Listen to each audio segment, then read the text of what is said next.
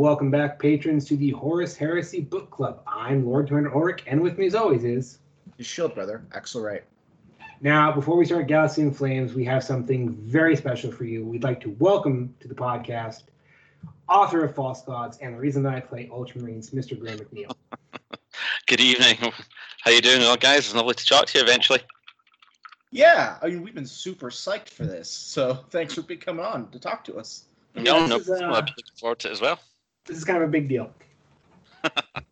Yeah, for me. uh.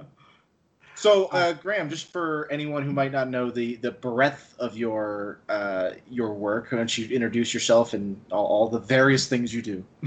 Okay. Um, well, like like I say, my name's Graham McNeil. Um, I'm here tonight because I've I've primarily thus far written a whole bunch of novels for Games Workshop in their Warhammer, their uh, forty K. Their Time of Legends, Horus Heresy, and Siege of Terra lines. I've also written novels for Blizzard, uh, StarCraft two one, uh, Fantasy Flight Games, did some Arkham Horror ones for them, a uh, bunch of short stories for all kinds of people, and currently I'm employed uh, by Riot Games over here in Los Angeles, uh, working for League of Legends. Quick, quick sidebar. I adore the the Wedding Crasher story for Jinx that you wrote. It's not relevant to what we're talking about today, but I just wanted to get that out there. Excellent. No, that was a that was a fun story to write. I've had a. Anytime you get to write Jinx is a good day. All right. So I mean, I don't know how exactly we're gonna go into this, but we've got a set of just like talking points, questions, kind of things, and uh-huh. we're just we're pre- we're pretty loosey goosey here. But this gives us kind of like a direction. So uh, Ulrich, unless you've got anything else, I'm just going to jump right into it. No, let's uh, kick this off. All right, well then first, just to get this out of the way, what question do you get asked like the most that we can just just get right in, in front of? Um, what's your PIN number for your card? um, okay, usually, most of the time, uh, when I talk, talk to people at events or signings and stuff like that, um, usually they want to know Uh, either is there a new Ultramarines book coming out soon, and if so, when, or how many books are there going to be in the Horus Heresy? I mean, that was that was back before uh, the Heresy ended as as such, you know, in terms of being, you know, not the Siege of Terra side of things. So how many books are in the Horus Heresy, and when is there going to be a new Ultramarine story out were usually the ones I get asked the most. Hmm. So people essentially wanting inside info on what's coming out. yeah, yeah, they just like to. I think they, you know, like to know, you know, like how badly am I going to wreck their bank balance by them wanting to get a new arm soon. You know, as someone who uh, I've been into Warhammer for a few years, I've only gotten into the models like a month ago. I oh. can understand that. Ah, so okay, well, welcome to the club. Yeah, especially because yeah, no. uh, I'm I'm collecting orcs and I'm already up to like fifty models. So excellent. No, it's an army. It's an army I've not yet collected. Uh, you know, we're I'm playing a lot of Kill Team just now with my son Evan, and he, he's read the, the the current orc codex, and he is, you know, it, you could not think of a better fit for person and army than him and orcs. So I suspect we'll be collecting and painting them pretty soon. Awesome. All right. Ulrich, you have a question. Yeah. Uh, what sort of directions or limitations did Games Workshop or and Black Library give you when you got handed, hey, you get to do the second book in this opening trilogy? Uh, it wasn't really, I mean, the thing is, we we didn't plan these books out in isolation.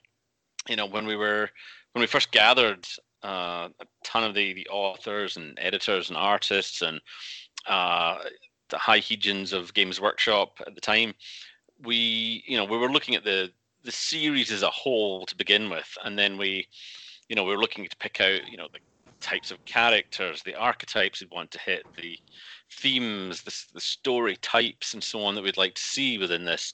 So, you know, we, even before we, you know, got into the first book, we, we had a good idea of the kind of feel and tone that we wanted to hit and all these things. Because, you know, we wanted the readers to pretty much pick up a book in the Horus Heresy, and within the first ten pages or so, we wanted them to feel that they were reading something very different to a, a forty K novel, that they wouldn't feel like, I don't know, when is this? Is this a forty K or you should know instantly from the tone and the feel of what you're reading that this is a Horus Heresy book. So that was something we all kind of arrived at together. And then when, you know, after the first initial kickoff meeting, uh, we all got, we got together to plan out, okay, what's the arc of the three books? You know, where do we, where do we want the third book? You know, the opening trilogy, where does that have to, where does that end?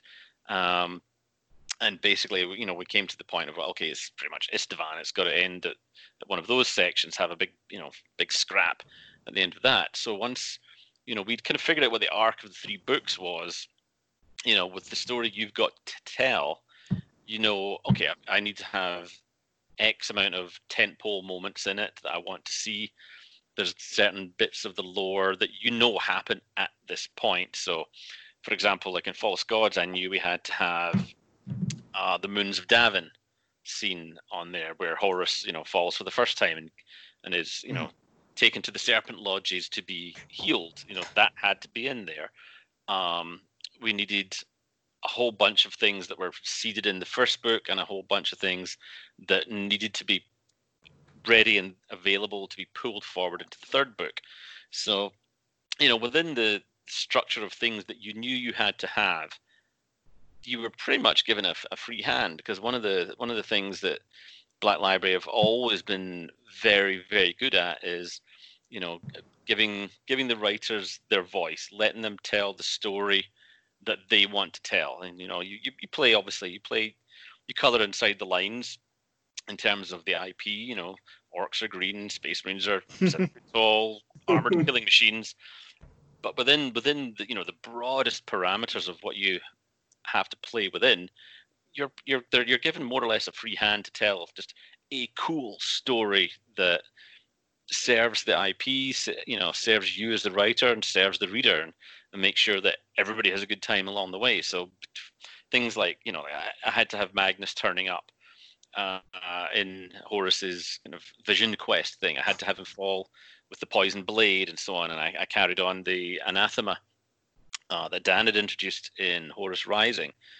Um, but beyond that, you know, things like the, the fight against the, the technocracy at the end of the book, that was, you know, I, I came up with that for the for the book for, you know, a number of reasons. So I, you know, I wanted to use a lot of things and the events that happen in False Gods and the characterizations that you see as uh, foreshadowing moments that would play out further in the in the storyline.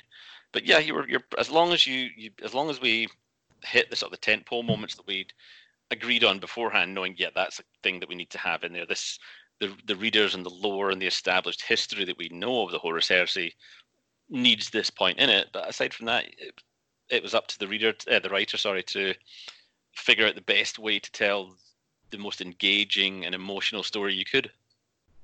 You, you know, we, we both love uh, False Gods. I only read it for the first time, you know, recently. Orcs read it a number of times, but I'm I'm I'm really glad to hear that, because that one of the reasons why I, you know I asked that question is because this is something, as you estab- as you said, with an established lore. This is not just any part of the established lore. This is like one of the three biggest things to happen in the established lore. So I was curious how much uh, leeway you were given. And I've always found in, in my experience that uh, content creators, authors, creative people create better generally the more the freedom they're yeah. they're given. So that's why I was I was curious. I, I so. absolutely one hundred percent agree, because I'm very much of the opinion of trust your creatives and they will return that trust tenfold by giving you their best work.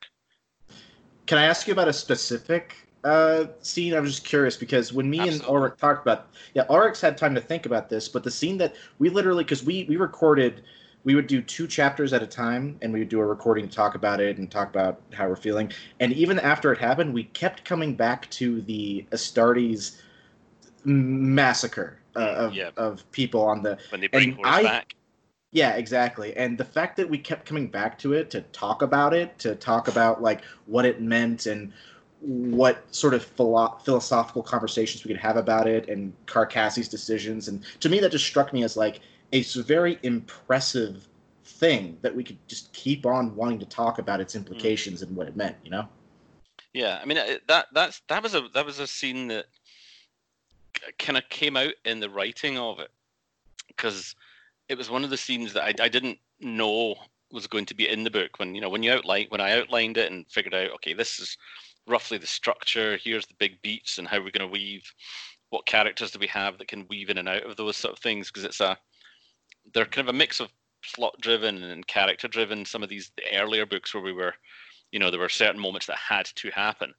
And one of the moments I wanted to put in the book that felt emotional was to uh, re- really reveal what up to this point had been hidden, in the sense of the Astartes had always been looked upon as these infallible warriors who could never die or d- didn't die very regularly, and were godlike above humans, even as the Primarch was godlike above them. And to to see them in a moment of, I don't want, I almost don't want to use the word panic, but that's kind of what it was when they were when they were so afraid that Horus was going to die. It kind of stripped them of any kind of Astartes, uh, what's the word? It's that sort of resolve and that stoicism that they have in the face of, they're trained to fight the most terrifying things in the galaxy. You know, the the whole, you know, the "and they shall know no fear" isn't literally true, but they're trained to deal and push through it. Whereas this moment, it was like all the conditioning was stripped away from them, and they were just revealed as fallible, which is one thing I, I wanted the, the Remembrancer characters to take away from that moment and realize that, A, they can be fallible, you know, they can fall if the right levers and stimulus are applied to them, and that we as mortals are kind of less than to them, that if they want to get to a place and we are standing in their way, you best get out of their way. Uh, so it's sort of more if to seed in some ideas that might not immediately come to fruit, because uh, that was something. I mean, uh, going back to our previous question, Dan and I had many, many, many, many conversations over the course of uh, the writing of these books, where, you know, one of us would, you know, we would throw balls up in the air and say, "I've got this thing to do. Can you knock that one down for me?" Or set that up. Or in in most cases, it was oh. like I, I would ask Dan, "Could you set a thing up for me? Could you have a character walk through this scene and say their name and then walk out again, and, or establish that this item exists," or whatever it was? And Dan would be like, "Okay, I want to do this thing, but it's not going to be paying off in my book. So can you have a moment where this happens so that it it, it feels like it's all organically happening at the right pace, that The, the timing feels right for these events to be foreshadowed and then to take place," and so on. So that, that moment was the Astartes riot, as I used to call it all the time, was literally to seed in ideas that might not necessarily play, that don't actually play out until at least the third book, and possibly slightly later than that, is that the Astartes are not one hundred percent trustworthy, and that with the right levers you can break anything. I love hearing about the like collaborative effort going into that. It's mm-hmm. just, it makes a lot of sense, and it's really nice to hear. Uh, so I'm I'm gonna tr- we're gonna try to kind of alternate between questions related directly to False Gods and more like general authorial kind of questions. Sure, so, yeah, sounds good. Yeah, so like I was curious. All right, um, I, I've read a, a little bit that you know you got into writing uh, from what I could see online from like a, a White Dwarf ad, if mm-hmm. I remember correctly, and um right. with. I find that with most writers, when you read about them, there's usually like a uh, a genesis moment, a specific book or a franchise or something that gets them into the idea of writing. So I'm curious if you could share with us what you might call your journey to being an author, or at least any points of it you yeah. find important. Yeah, I mean, there's there's a few moments that stick out for me. I mean, the, the advert uh, in White Dwarf was certainly the, the journey, the beginning of the journey of me joining Games Workshop, but I'd, I'd been writing for years and years before that. Um, I mean, I think the, I, I don't know, I mean, I've always loved stories. I mean, I grew up in a house that was filled with books from, you know, top to bottom, books everywhere. My mum and dad were and remain big, big readers. So I was always surrounded by the written word, and just, you know, I, I was like, okay, I want, I want to do some of this as well. And, uh, you know, I read Loads of comics. I read, you know, when I was very young, I read comics called the the Beano and the Dandy, and I, then I, I later my gran bought me a comic one time because she's always got a picture of a dinosaur in the front. That'll be educational. And it was uh, it was an issue of two thousand A D, uh, and the story with the dinosaur, and it was Flesh, about time travelers who go back to the age of the dinosaurs to hunt them t- for food and so on. It was like, I read this thing, I was like, holy crap, this is amazing. Judge Dredd was in it, Rogue Trooper was in it. Wow. Uh, you know, all you know, the Robo Hunter was in it. There's all sorts of just stories that just blew my little, I don't know, ten, eleven year old mind at the time. And I was like, oh, this is the best thing ever, science fiction and fantasy. So I was, you know, I kind of got into it at that point, and I, you know, I, I read The Hobbit at some point and Lord of the Rings when I was younger. I don't remember exactly when, um, and I, I enjoyed them, but they weren't huge catalysts at the time. Um, but I mean, I, I've, I've Doctor Who books. I read a lot of the Doctor Who tie-in novels when I was younger, and like in primary, elementary school, and I loved them. And I used to write a whole bunch of like Doctor Who fanfic stories when I was in like, I don't know, sixth, seventh grade or whatever it was. Um, because I, I mean, there's a story my my mum never tires of telling people. Like when I was like very young, uh, you know, so like ages to be strapped in a car seat in the back of their car, kind of young, mm-hmm. and my mother was strapping in, and I sort of turned to look to her, turned to look at her and said, "Mother, when I grow up, I'm either going to be a writer or a bin man." So I was like, "What?" Um, okay, sure, you know, bin men will probably make more money, so, but great. Oh, but as far as actual writing goes, uh, I mean, these were all sort of formative moments, you know, like I I got the, a copy of The Warlock of Firetop Mountain when I was about twelve, which, you know, made a lasting impact on me.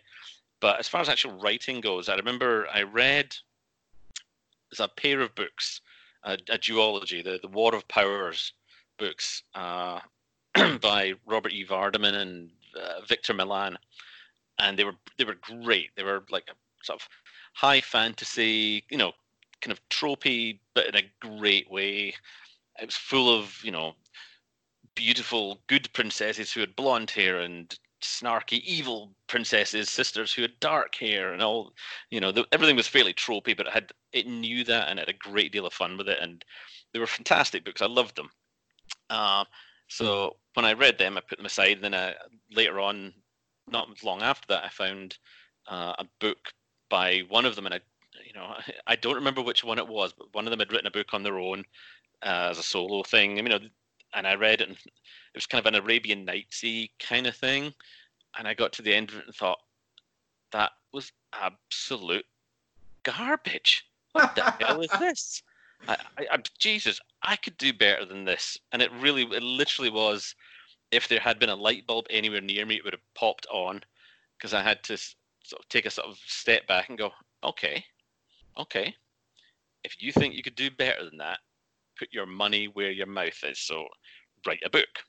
I was like, okay, well, I don't need to do that then. So I got my, my dad got me like an old typewriter from his, his work, um, brought it home, and I, you know, learned to learn to type on that, wrote out, you know, a bunch of little sort of mini mini stories where I was, you know, like figuring out what was good, what wasn't, and how to do this and how to do that. Uh, and I was reading a lot of David Gemmell at the time, and, you know, I'm a huge fan of Gemmell, and he's, his books have shaped, you know, my writing more than probably any other I could think of. Um, and I wanted to write a, a David Gemmell novel, so I wrote, I don't know, several hundred pages of this, of a novel called Blood Magic, uh, on the typewriter when I was like, I don't know, fifteen maybe or something like that. Uh, and I've still got it. I was, I was, I had dug it out to show my kids the other day there, uh, and I was flicking through some of the pages and going, yeah, it's all right, actually. It's, you know, not too shabby. This, this, maybe this could be resurrected and so on.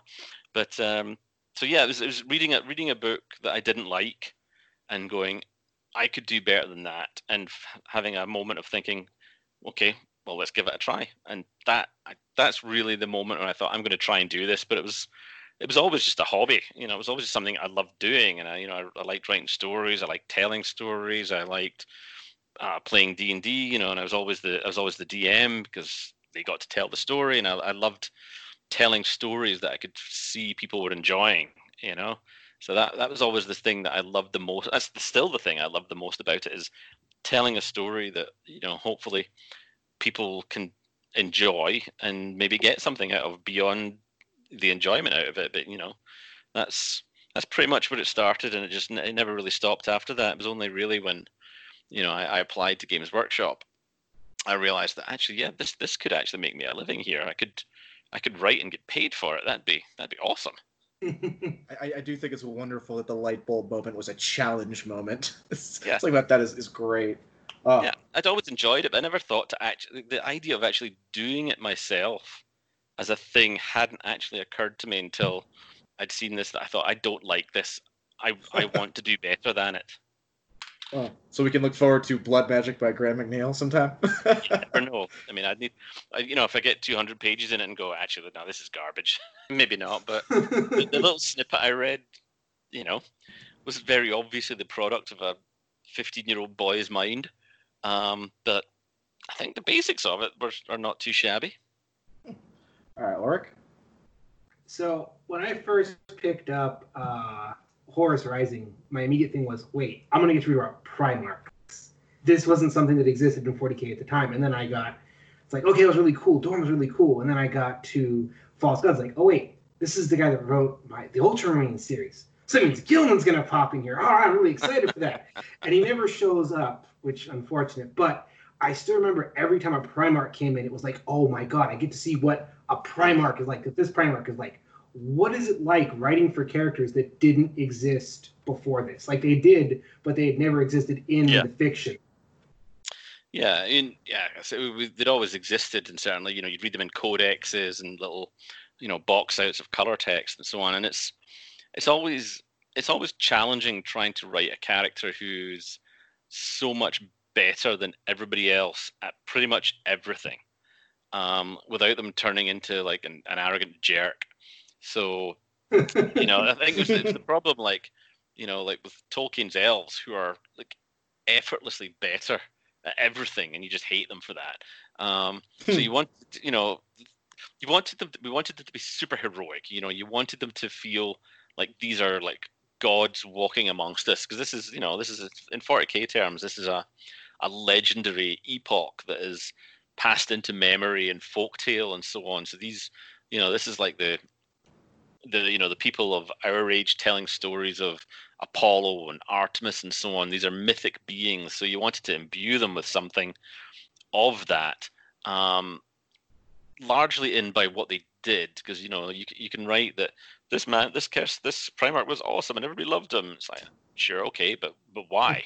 You know, so we wanted to show them doing impossible things, incredible things, but also have them with that a little bit of a A little bit of a glint in their eye, uh, and and Dan did that like phenomenally well in uh, Horus Ri- pardon me, Horus Rising. You know, he made Horus somebody you loved, and that was something that took me by surprise as much as anybody when I first read the manuscript, because I, I was reading, going, I love this guy. I, I think he's brilliant. Yeah, yeah. You have to you have to remind yourself, because like Horus has become such a a byword for treachery and betrayal and following your lot in with chaos, that we ourselves included, we forgot that he was the Emperor's best and brightest son. He was his right hand man for, you know, decades of the the Great Crusade. They fought back to back forever, father and son. You know, he was entrusted with the armies of the Emperor. This guy was amazing, and you had to have an amazing force of personality to be able to command an army of that scale. So, I mean, that was one of the hardest things for me to do, and I'm, I'm sure we'll talk about this later, was to get Horus from where we left him at the end of Horus Rising as this this leader you would follow into hell and back, who loved his sons and was in turn loved by them, and turn him to the dark side, you know, and mm. you know, without falling into the the Anakin Skywalker trap of, you know, making it just like one quick step and it was all over.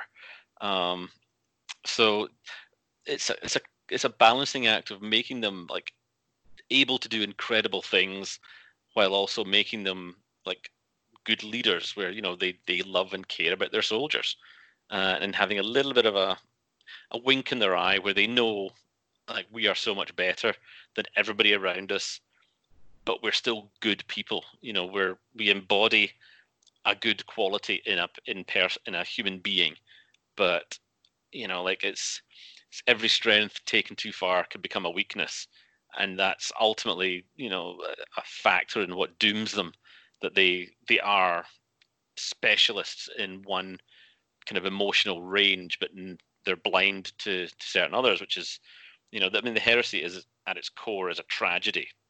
You mm-hmm, know, it's mm-hmm. the oh yeah, it's the it's the heroes, the hero undone by the flaw that they can't see in themselves.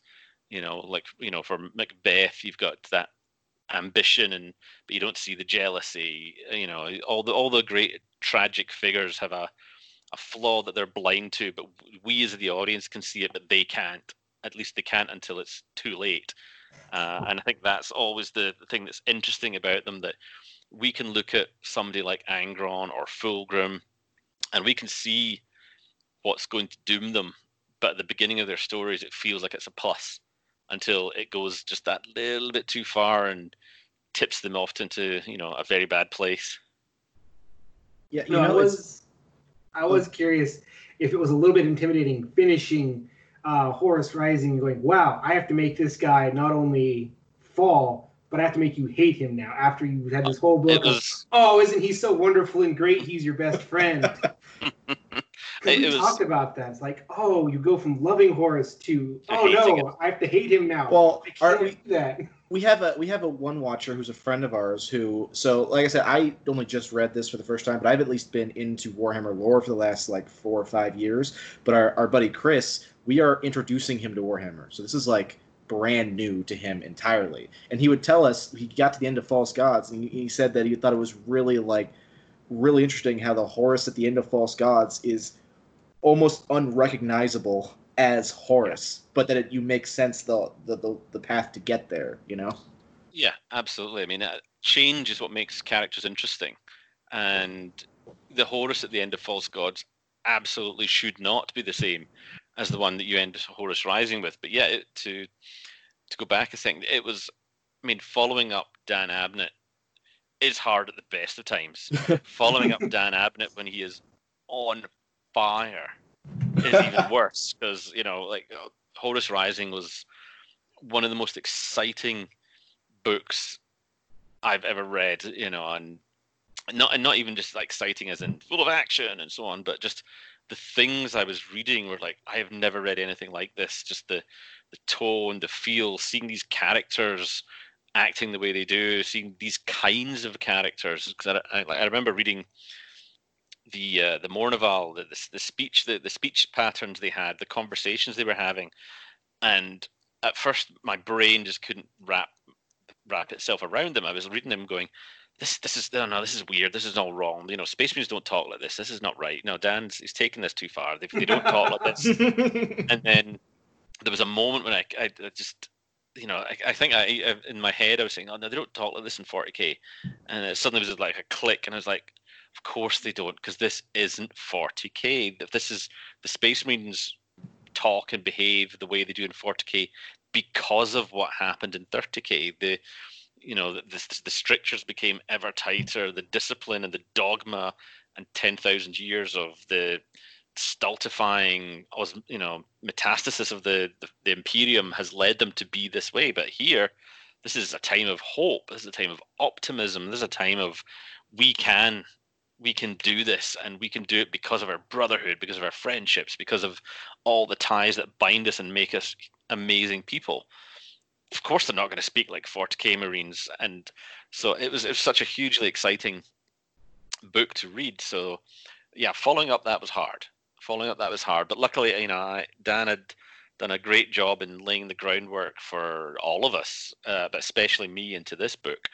And he was a, a, a tremendous, tremendously generous companion on the writing road, because anytime I, I needed, you know, some either reassurance or, hey, I've got this idea here, what do you think, is is that good, does that feel right? And he was always very generous with his time to help, you know, with a, an encouraging word or a, hey, actually mate, yeah, that's a great idea, but have you thought about this? And he would just give it this little twist of an angle, and you're like, oh, that's it, that's why this bit works or not, and what have you. So it was it was great, you know, like follow, it was very intimidating following that up, uh, following Horus Rising. But he, Dan helped me out a lot of the way, just with propping me up when I was like, I don't know what I'm doing in this bit, or does this feel right? So, yeah, that's it, that's the one, or what have you. Or, oh, that's great, I didn't think of that, but that makes this work here, bang, bang, bang, and so on. So, yeah, it was, it was again, a very collaborative process. Yeah, it, it is It is funny, because so many times over these two books in our book club, Ulrich and I talked about, and Chris, our buddy, mentioned that these are, Space Marines are an interesting fictional construct in that it's very easy from an outside perspective, as often happens, to write them off as uh, stiff, for lack of a better term, but these books do such a good job of... thrown around a lot. I was okay, yeah, but these books do such a good job of making them human and humanizing them. I yeah. remember, I remember uh, Torgadin specifically is one of my yeah, favorite characters in fiction at this point. So. He was fun. He was such fun to write. Yeah. Okay, so uh, you've written for uh, a number of different franchises, as you established the first. I'm just, I'm just curious what you find personally are the most interesting differences in writing for something like forty K versus A O S versus League of Legends and versus Arkham Horror. Like, what's unique about each of those kind of things? Uh, I mean, they're all they're all very different. I mean, I, I've I've not written for Age of Sigmar yet. Um, wow. I think I'd quite liked it at some point. I mean, the I P, it was just getting started, or they were just about to launch Age of Sigmar when I left for the U S.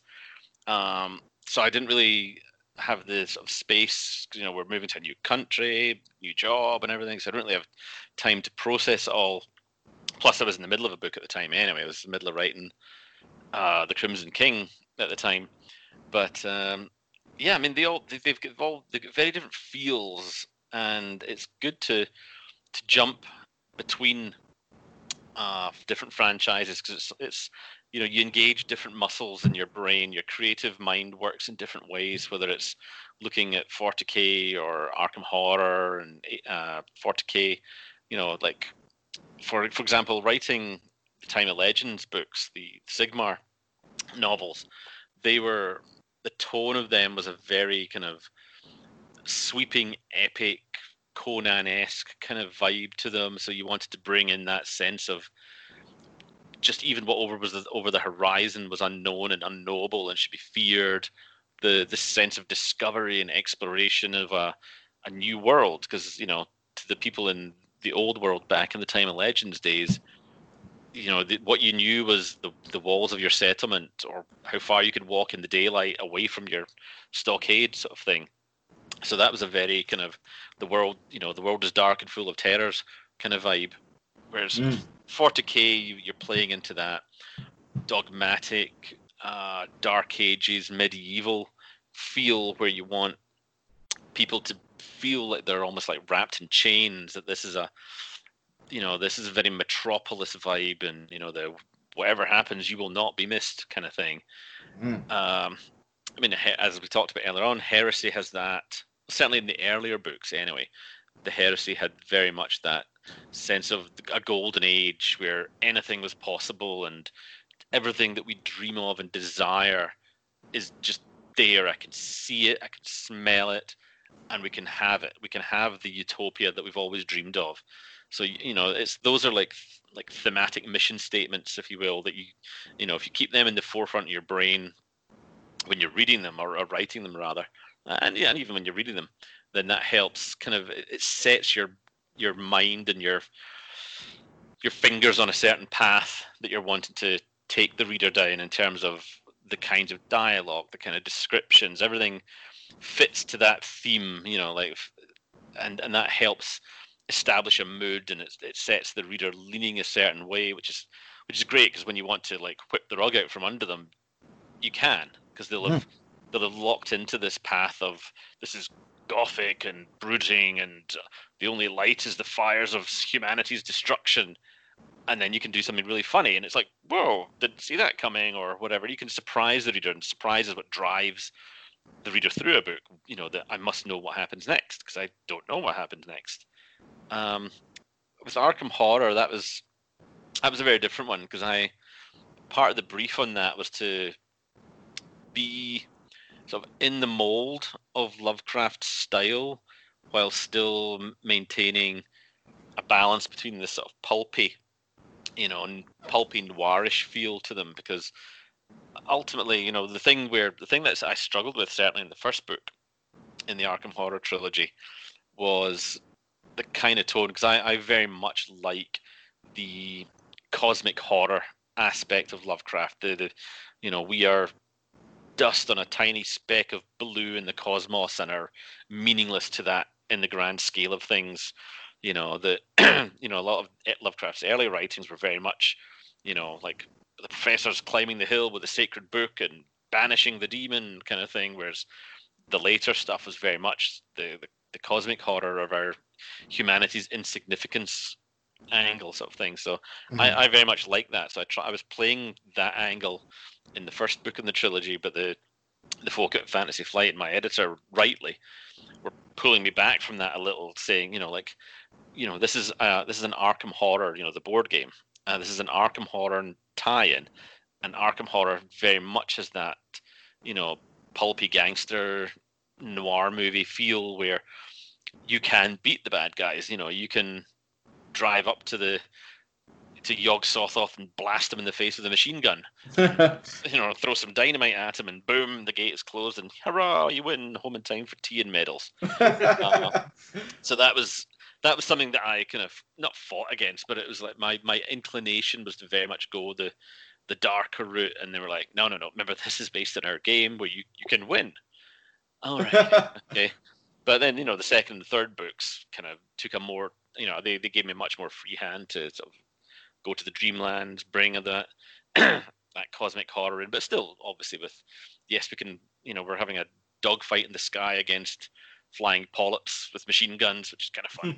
uh, so, yeah, it, it's it's great to to venture into each of these different tones and feels, because it, it's great for you as a writer, because you're not stuck in the same uh, genre, which no matter how much you love it, and I love every single one of these ones, you do it for four or five books, whatever, you think, I just really want to change. I don't I don't want to maybe want to write another Space Marines, Bolter, Chainsaw-tastic action. I want to write nineteen twenties with somebody trying to get into a speakeasy, or a, I want to write orcs attacking the village, you know, with arrows and stuff like this. So each one of them gives you a nice sort of palate cleanse, and it means when you go back to the, the Space Marines or the fantasy or the nineteen twenties, you, you're excited for it, you're hungry for it, because you've missed it and you, you want to do it again. So I, I love just hopping back between between genres, between I Ps, um, and between story lengths, you know, like going from a novel to a short story, to a novella, to a, like a longer a novelette sort of short story is great, because again, they all require sort of a different set of storytelling muscles.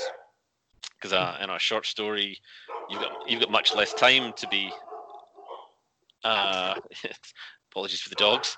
You've got right. you've got much less time to tell your stories. So you've got to be a lot more economical with your words, which, you know, coming from me, I can I can feel the hypocrisy bubbling up. I am I am not known for the brevity of my stories, so I'd say.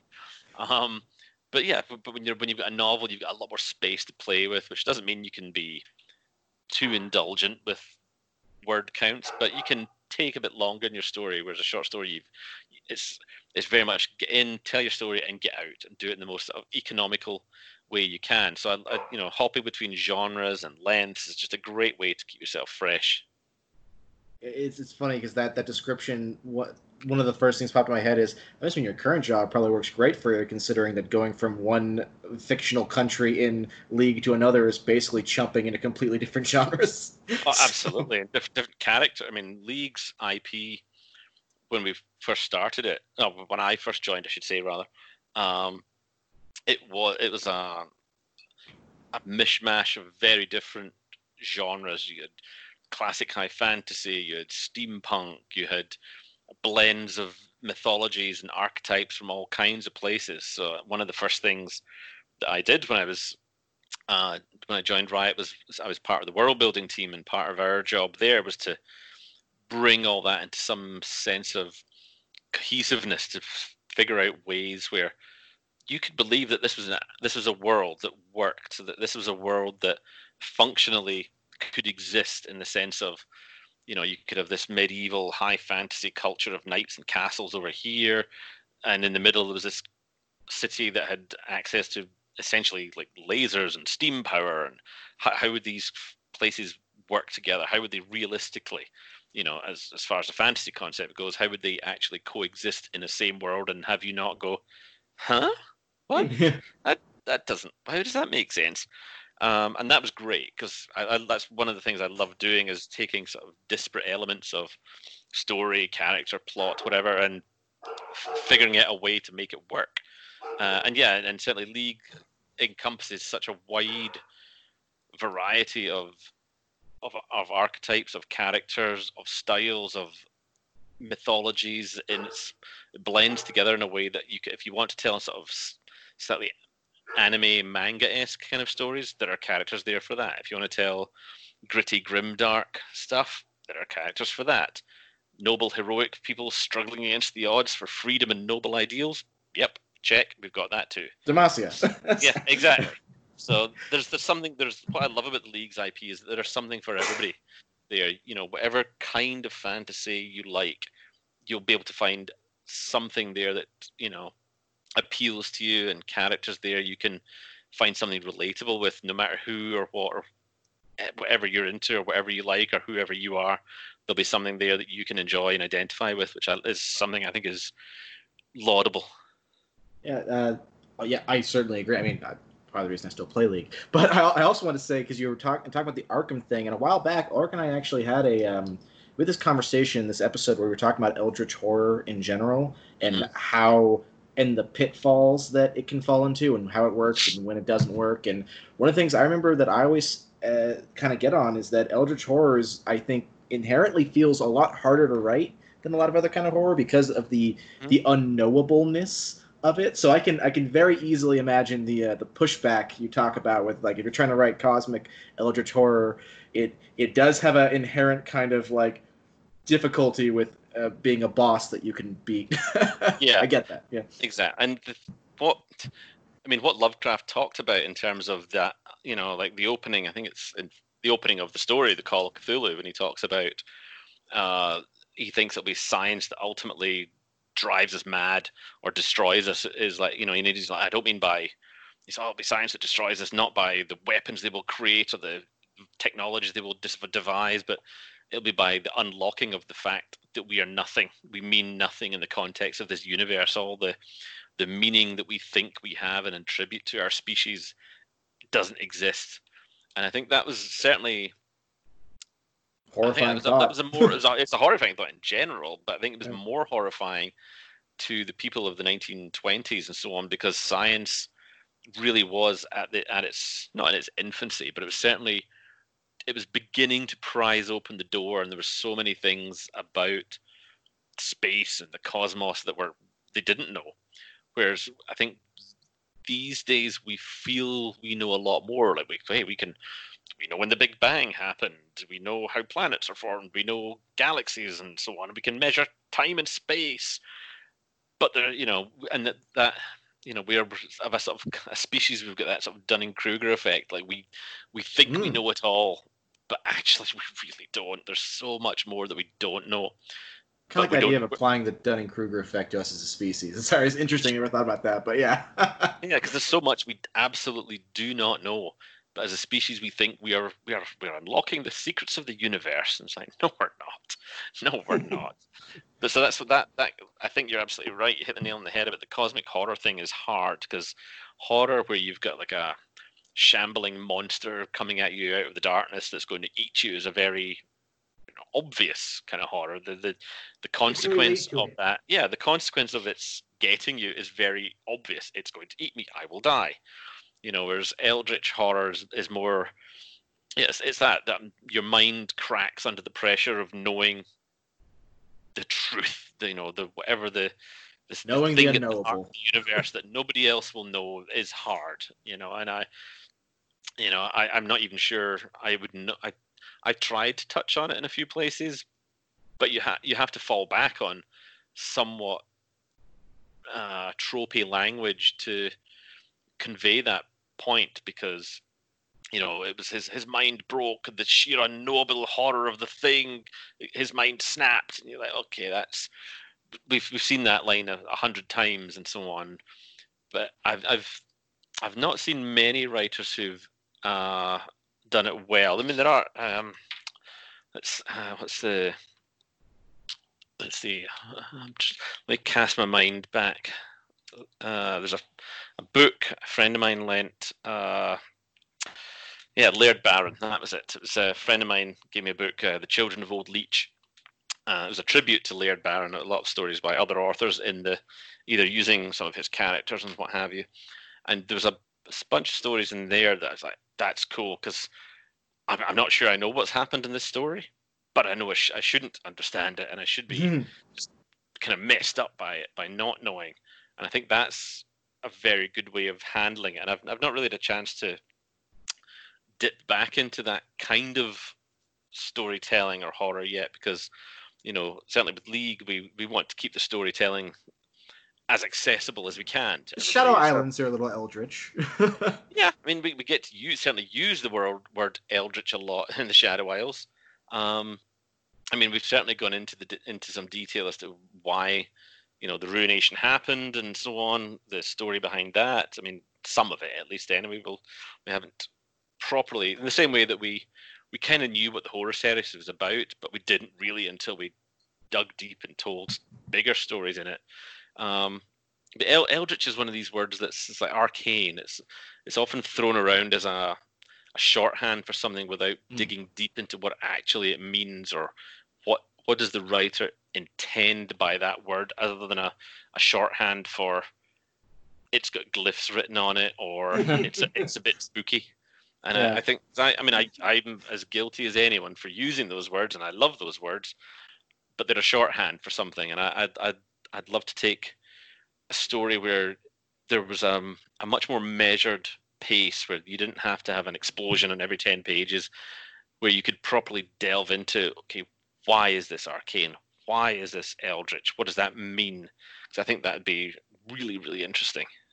Yeah. So uh, I have so many avenues I want to explore there, but I feel like I've stepped on Ulrich's toes. Uh, so I'm gonna I'm gonna give the mic to you, Ulrich. So this is one I think is really interesting. Uh, this is the first time that the lost primarchs are mentioned. And I think it's kind of funny is because after this, the other authors go, oh, wait, we can talk about that? And then they start doing it. And then I've heard rumors, I don't know if this is true, that Games Workshop says, okay, guys, knock it off. No more lost primarch stuff. You're done. What kind of made you go, I'm going to stick some lost primarch stuff in here? Was that a conversation you guys had, or it just kind of felt like something fun to do? Um, I mean, it's... It, it was two. You had, we had two competing masters there in terms of the desire to do this. I mean, on the one hand, if if you find uh, an avenue that is unexplored, as a writer, you want to explore it. I think, oh, nobody's gone down this road. I would like to go down this and see what it where it leads me. Um, and you know, mysteries are are there for a reason, to intrigue, and the intrigue the writers just as much as they do the readers. You know, we we, we all came to the, the Horus Heresy after years of reading like Space Marine codexes where the second and the eleventh legions expunged, and there was literally nothing else. You you could find zero other things about it. Um, so that was, as a writer, that's like, oh, this is fun. I mean, this is what what could this be? What could I come up with for why? What could be what sin? What event could be so egregious that not only are they just destroyed, but they are wiped from the books and nobody must ever talk about them ever again?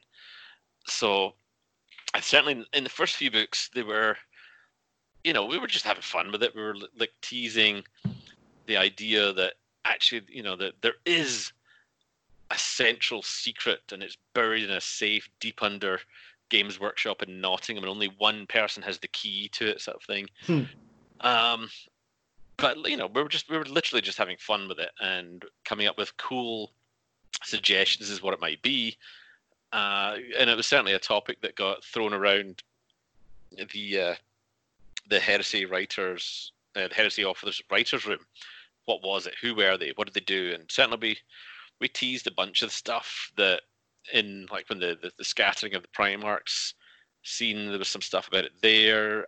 Uh, Prospero Burns has some uh, some nods to what might have happened and so on. But eventually, it, it wasn't a sense of we we were you know officially said no, no more. It was more a case of okay, we're just we're, we're eventually going to keep trying to top each other, and we're eventually going to get to the point where either you have to spell it out and say it, or you're just people are just going to go, oh, come on, more of this teasing stuff. Come on, either give us an answer or shut up.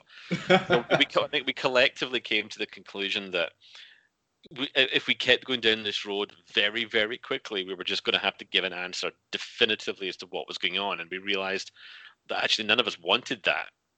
None of us wanted to actually say the what our personal truth was of what it was, because some mysteries are, are best left unexplored. You know, some mysteries are great for being like theory crafters for the for the fans, for the readers, because you, you want people to be discussing and talking about the book, the story, the I P, and something that if you ever, once you've come up with an answer to it saying, ah, well, it was this, then people are going to go, oh, okay, cool.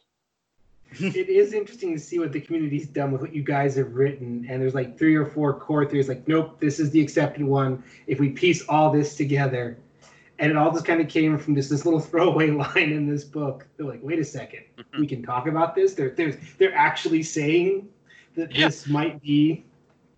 Yeah, absolutely. I mean, you want people to talk about the thing, and giving a little bit of a mystery is, you know, I. I, I throwaway line of, you know, for like, for example, uh, there are no wolves in Fenris.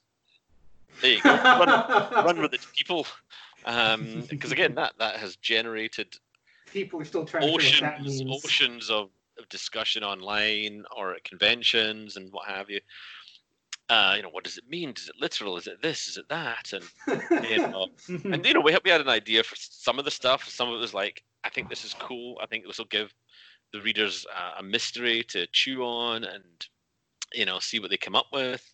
So eventually we, we basically came to the point, the conclusion that we either, you know, either shit or got off the pot, one or the other. Mm. Uh, mm. And we realized we did not want to close that door to people's discussions and people's, you know, enjoyment of theorizing of what it might be. All right. Well, Ulrich, since I, I asked a number of questions, I'm going to give the next one to you as well. All right, so this is a fun one, because if you ask most fans what the cause of the Horus Heresy is, they kind of jokingly say daddy issues. But what do you think was Horus's primary reason for going, no, we're going to burn this sucker to the ground? I mean, was it ego? Was it just uh, the Emperor not telling him everything? Like, when you wrote this in your mind, like, okay, what is your example of this is why he did this?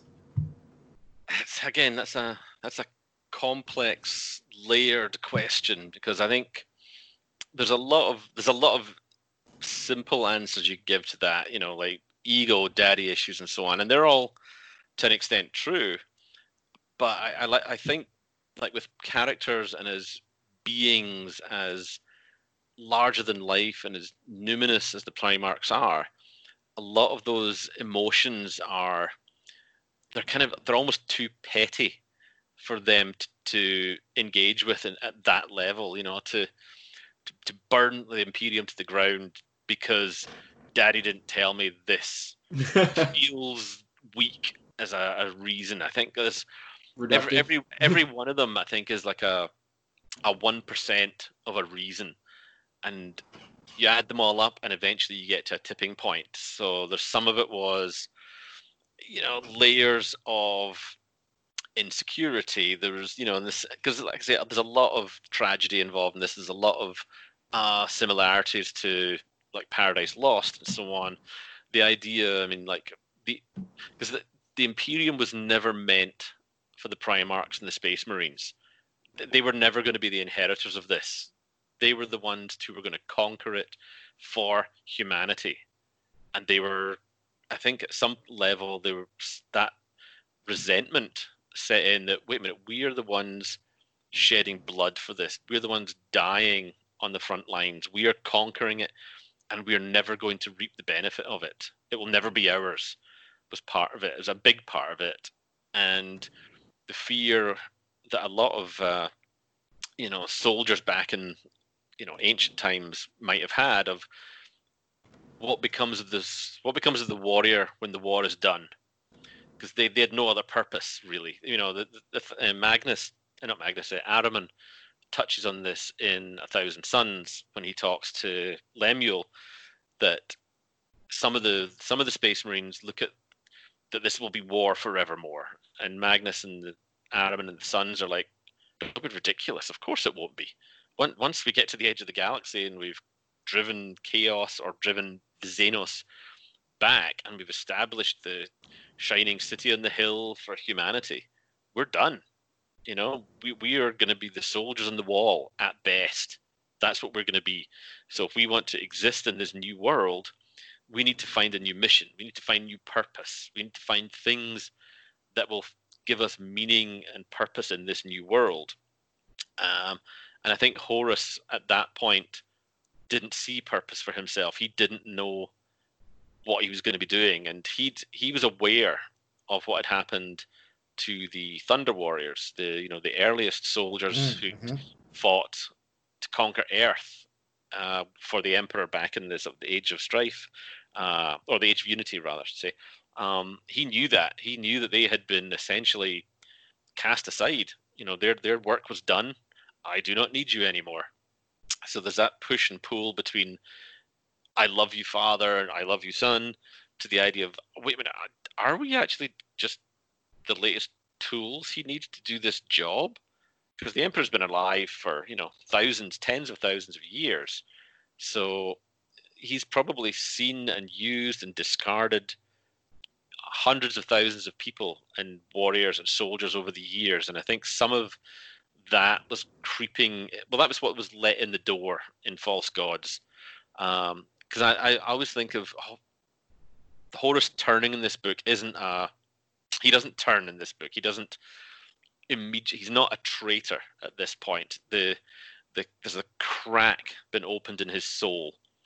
And at that point, you know, it's, you know, that the, the a tiny trickle of water can eventually over time split the rock.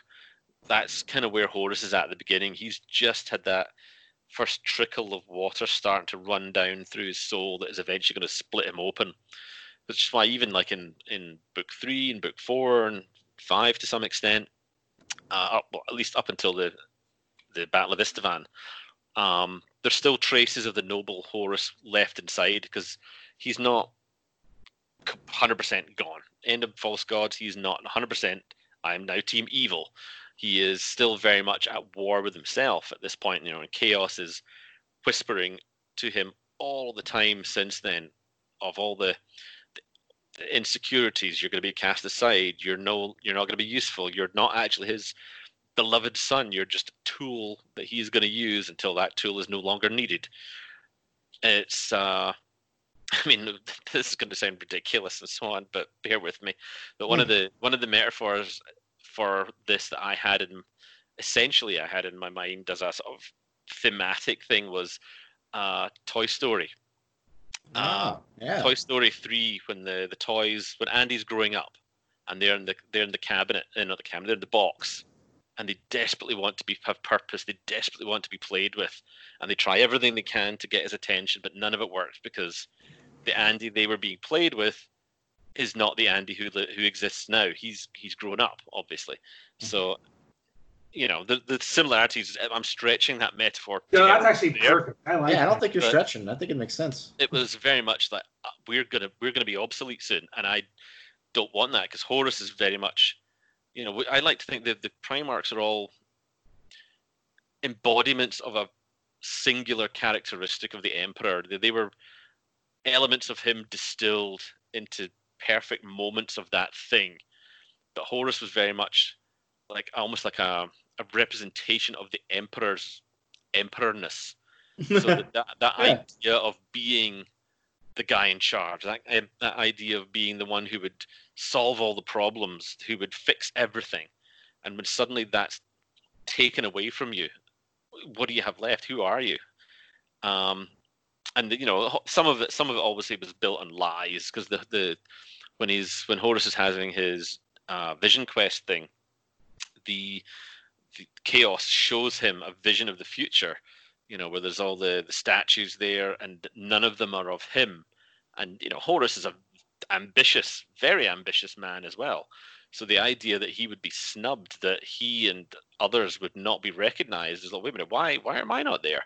I'm, well, I'm the War Master, for God's sake. And but the, the irony of that is, of course, that's a his, that's a future that he will create by turning evil, by trying to burn everything down, is why there's no statues of him. Not, but of course, that's the the, the heart of every great lie, is having a kernel of the truth in it. And that, yeah. that, you know, along with all these other one percent here, one percent there, all of them were the, the, the breaking point eventually for Horus, that is like, they they eventually came to the point where, okay, I'm done. I'm not going to be obsolete. I'm not going to let myself be cast aside. I will not suffer the fate of all those who have come before me. I will be the different one.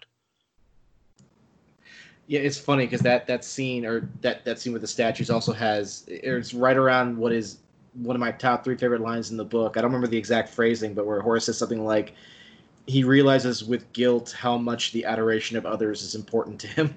It's like, that's, there's a lot going on in that sentence that I love. So yeah, I mean, we all want to feel valued. We all want to feel that our contribution matters, that we are valued. And at that point, when he felt none of that, he felt less than that. He he felt the, you know, one hundred percent the opposite direction. That hurt. And, you know, I've, it's very unwise to hurt a very prideful person. So we've been talking about, uh, you know, writing and the very various, like, authorialship. I'm just curious before, because I don't know how, how much longer we got, Ulrich, but uh, we're going to take some time. I'm curious about your experience with the actual tabletop game, you know, with Warhammer forty K itself. You mentioned earlier uh, playing Kill Team with your son. I assume you probably played, you know, pretty young, you know, hence why you're reading like the ads and White Dwarf stuff. So I'm just curious what your, how you describe your experience with the tabletop game itself. Mm-hmm. Uh, well, I mean, I've been, I mean, I've been playing for a lot. I mean, I played Warhammer first of all, back the third edition Warhammer, the hardback orange book. Um, I mean, I came to that through role playing because I was a, like I said, I was a big, was and remain a big role play guy, and I ran a whole bunch of D and D campaigns. And my, my ambition for those stories uh, rapidly outstripped what uh, what R P G systems back then could do. You know, I wanted, you know, Fate of Nations, one hundred thousand warriors on every side, battles, and you know, you know, you couldn't do that in a role-playing system. You had to, you know, you had to muddy the water somewhat and just sort of say, oh, there's thousands of people around you, heaving of pikes and spears, and you would run little combats, you know, within the scale of this, as as you fight your way through the battle, these two guys come out and you have to fight them and so on. But that, that always felt felt like a little bit cheating in some ways. Mm. So I wanted a way to take the scale of what I wanted to do and actually have the players and represented on that. So that so I moved on to, we got the A D and D battle system, and we played that for a bit until I walked into the Games Workshop and was like, oh, what's this all about then? Um, And I did a, a demo of third ed Warhammer, and it was like, oh yes, this this is the stuff. Uh, played some of that, and then Rogue Trader came out. We played a couple of games of that. And thought, oh yeah, this this might go somewhere, maybe all right. Um, played a bunch of that, and then very quickly, uh, forty K became our go-to game completely. Um, and I, you know, I, I started writing a whole bunch of stories for, okay, why are we fighting this game, and what are the repercussions of this game that can lead into the next one, and so on. So we pl- we played a ton of uh, forty K in my mum and dad's back room. I think that was my games room, so we played a lot of forty K there. We played some Epic, which I also liked because that, that felt, again, much more grandiose in its scale, you know, epic, if you will. Um, hmm. And that, that was that was really it for a while. And then, you know, when I went to university, Uh, I didn't play nearly as much, um, but I still, you know, I still wrote stories about it. Still read White Dwarf every month and so on. But then we kind of, I kind of got back into it again in a big way, sort of uh, when I got to about nineteen or so, playing it a lot there. Uh, and then, obviously, when I went to Games Workshop, we were playing a lot of well, all the games there, Lord of the Rings, Warhammer, forty K and so on, Apocalypse and so on. Um, I mean, these days, I, I, I don't I don't play as much forty K as I would like to, because uh, just this, the scale and the time is just not there anymore, uh, which is why I love playing like skirmish games like Kill Team. And we play a lot. We play a lot of board games as well. You know, we've got we, we Evan and I play a lot of Death May Die, and we all play like Spartacus, the board game, or uh, we got Hate. And I, I have a terrible Kickstarter habit. So I have, I have a, a ton of games which I've got, which I haven't had a chance to play yet.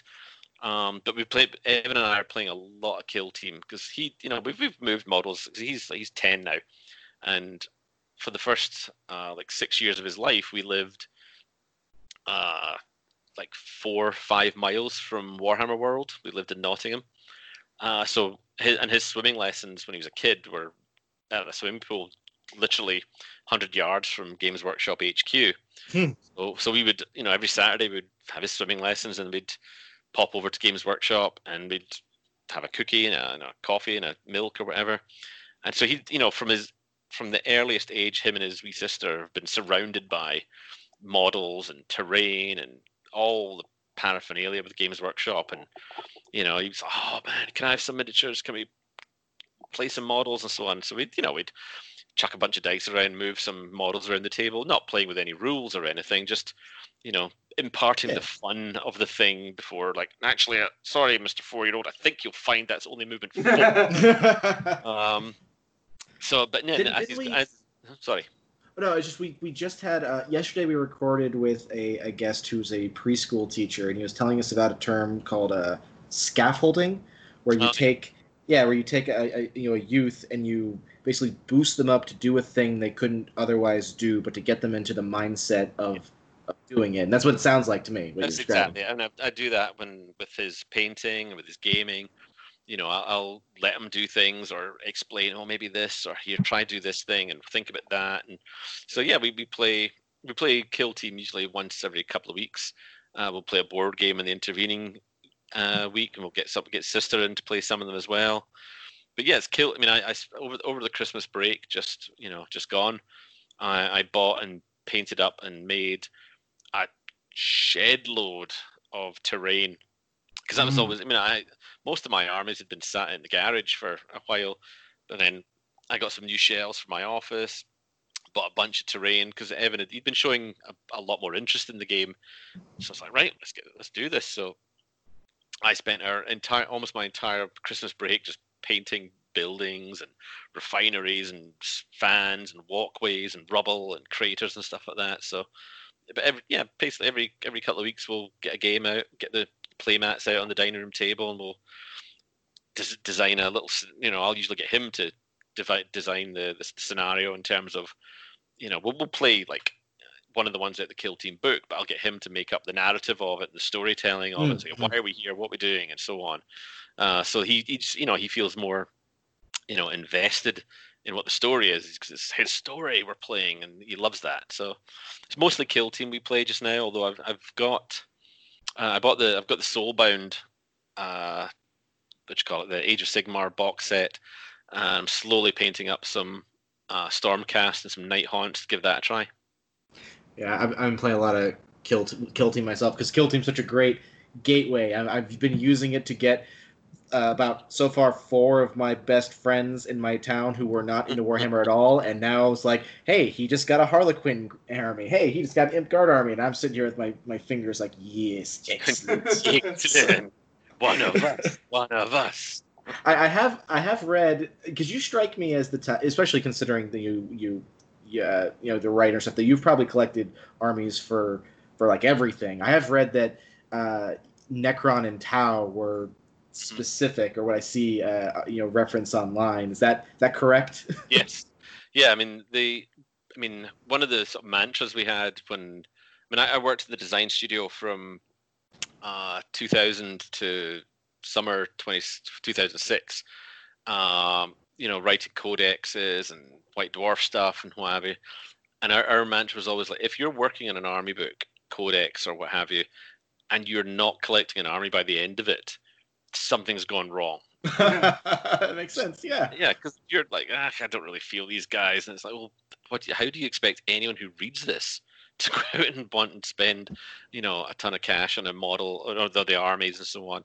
So, yeah, I mean, one of the first, I mean, the, the first codex I worked on it in the design studio was the Tau, uh, you know, the first Tau codex. So, yeah, I have a, a, a fully fledged Virla Firecast army for that. Uh, the Necron codex was the one I wrote with uh, Phil Kelly and Andy Chambers. And that was, that was the third ed one when they were very much the, you know, the faceless, silent horde of, you know, zombies in space kind of thing, which, you know, they they remain to me that that's, that's my Necrons. They're, they're the ones that I like the most. You know, I'm, I'm not, I don't tend to have, if, if ever I write Necrons, I don't tend to have them, you know, twirling their mustaches and being all Mister Stingily evil and their dark cloak and top hat kind of thing. Um, yeah. But yeah, I mean, I, I you know, we did the, the Witch Hunters and Demon Hunters codexes. So I've got little warbands for both of them. I've got my Inquisitor warband. Um, I've got my Empire Army, which is again one of the was the one of the first and the last army uh, army books I worked on when I was there. That was the last. That was the last army book I wrote before I left. And I've got my I've got Black Templars, Kill Team. Yeah, pretty much. And I've, I've I have a, a wide variety of, of models. Some very eclectic, some exactly what you'd expect. And of course, I have a Ultramarines Fourth Company army. Uh, I, I will tell you, just because the the uh, A Thousand Sons book, that so far my Kill Team experience is a lot of how do I handle the Thousand Sons? Yeah. I don't know how to handle it. No, they're the to be fair, they're ones I don't have miniatures of, and largely that's because I looked at the models and was like, I could never, in a million years, paint these in any way that would not make it look like I had chopped all my fingers off and my eyes out before I'd started. Yeah, um, no, I, I literally brought it up because I know that the book uh, you were involved in, you know, it's just been something that I've been stressing because so many mortal wounds. Anyway. Oh, yes. Although, thinking, I mean, because now that I've I've got my I've got my painting set up just the way I like, you know, it's I've got proper like. I, I spoke to Nick Baton in the design studio just, you know, a wee while ago and said, hey guys, what, what, what lights have you got there for painting? So I got myself one of them, and that's like, oh my God, I can, I can see the models. I can see the colors now. Why did I not do this years back? Yeah. I was um, thinking about that. That might be a good idea. And I, I, I got a pair of like cheapy, uh, ten dollars like reading glasses out of Bed Bath and Beyond for when I'm doing the up close work, and it's like, oh wow, you know, the clarity I can see here, just because it's like having a big pair of magnifying glasses stuck to your eyeball. So, I can see. Oh, yeah. I can paint. I mean, I can see, I can see fine normally because I had laser eye surgery years back, but up close, you know, when I've got a model like four inches from my face, it's like, yeah, I'm gonna need something for that just so I can see what I'm doing. And and my painting has, you know, and then contrast paints has been a revelation for me. That's knocked my painting game up to the next level. I mean, I'm still, you know, I'm I'm competent at best as a painter, but you know, for me, that's a huge improvement. As someone who's only just gonna get, I haven't even started painting my models yet. I'm still early. I just went out and bought primer today, so it's like, you know, confidence. It's yeah. I mean, it, the, at the end of the day, the, what I learned was the best trick for me was not comparing what I was doing to other people. You know, I wanted to learn yeah. from them. I wanted I've to inspire. I've heard that about art in general. Yeah, I mean, that's a, it's it's the trap that's so easy to fall into. Well, I'm not as good as that person, therefore I will never be good, and what I do isn't good in and of itself. It's like, no, that's rubbish. You know, yeah. Aspire to be that good, learn from the better person, but don't value your work any less just because it's not as good as that. Because, hey, everybody started somewhere. Yeah. So I, I think we probably going to need to wrap up here pretty soon. But, Ulrich, I'd imagine we have at least time for one more question from you. Yeah. Uh, this one's kind of interesting because you've written codexes. So I kind of wonder how that compares to writing the Horus Heresy, because you're essentially writing or filling in the gaps of the history of forty K. Like, this is this is stuff that we, we had an outline, but you get to go, and these are the people that, and this is what they looked like, and this is how they acted, and here's a specific event that didn't exist now, but now is just stamped part of history of the forty K. Yeah. Okay, uh, so what was the question there? Yeah, I was going to say, I don't think you phrased oh, the question. But, uh... what does that feel like? You know, just being able to say, I got to write not only forty K history, but one of the keystones of the history of forty K. Well, I mean, it's it's exactly what you would expect in some ways, because it's it's like like anyone who sets something down creatively, you you what you want to make an impact on the, the people who play it or read it or look at it. Um, you want to make them, you want them to take away an emotion from that, and that's always the the thing that drives me. I mean, I, when you're looking at a codex, when you're looking at an army book, the the feel you want from somebody to take away from that is very different from what you want to take away from a novel. I mean, you you want, when somebody looks at a codex, they want to feel inspired by the the thing that you have done, because you want them to you want to pick up and play this army. You want them to feel like, this speaks to me. I can play these people on the tabletop, and it is it says something about me that this is an army I have chosen. Uh, and there's an act, there's a there's a contract there between you and the, the player, because you're you're creating something that they want to play, and they're running with it. They're going to do things with it that maybe you didn't expect, and you you're creating something for them to have fun with and be active with. Uh, when you're writing a book, it's there's an element of, you know, that the the right the reader is the passive participant in this process, but again, there's that contract that you're establishing at the beginning of this, that they're picking up your book and you're saying, pick up my book and I will entertain you, I will inspire you, I will speak to your emotions, I will teach you something, you will become. We will explore topics that you might not have thought you could explore through science fiction or fantasy, which is, you know, always a great lens for things you want to say through a medium of, you know, dragons and wizards or space goblins or whatever mm-hmm. it is.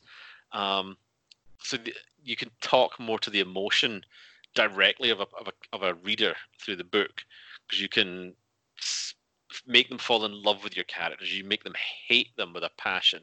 You can make them cry when somebody, you know, fails and dies or falls over, and then punch the air when they get back up again, and so on. And I think that's that's the things we remember about stories, how we felt about a certain thing when we finished it, you know. And because obviously that's that's what drives you back, you know. Like when you've read a book more than once, you don't go back again for the surprise of it. You don't go back for the unraveling of the story. You go back for the emotion of it. You go back to feel what you felt the last time. And there's, there's a book, one of my favorite books is a book called Bridge of Birds by Barry Hewitt. And it's it's a very thin book, but it, it reminds me every time I read it of why I love fantasy fiction. It reminds me every time why I love seeing beautiful things in books, because the ending of that book is just one of the most beautiful things I've ever read. And it makes me cry every time I read it. And it's one I read every year. And it's, I go back to it not to be surprised by the story, although there are certain parts which every time I read it, I, I take something different away from it. Um, but that's what I want people to, you know, and it's a lofty goal, and we don't always succeed in what we set out to do with a book, because you always have an idea of, okay, this is what I want to achieve over the course of the writing of this book. And sometimes you do it, and sometimes you don't, and sometimes what you want to do with the book shifts as you're writing it. But I want people to come away moved in some way, whether it's, oh man, I hated this guy at the end of it. I, mean, I just wanted to kill him, you know. And cough, like, cough, Erebus. Erebus, yep. Or I want, you know, I felt like when I finished Horus Rising, I felt just achingly sad for Horus. Mm-hmm. Not just mm-hmm. because of I knew what I was going to do to him and what happens to him, but just the, that's that scene at the end when they're fighting the Interrex, and he looks up mm-hmm. in the skies and he's like, why? Why did you make me like this? And why did we fail? And because he, he's like, he, he, he sees and he feels all the things that could have been in that moment and now are not. And that just made me feel desperately sad for him. And that's that's not the, the big takeaway I took from that book, but it was one of the most powerful moments in that, that you weren't just going away going, yeah, Horus is a bastard and I hate him and he's evil.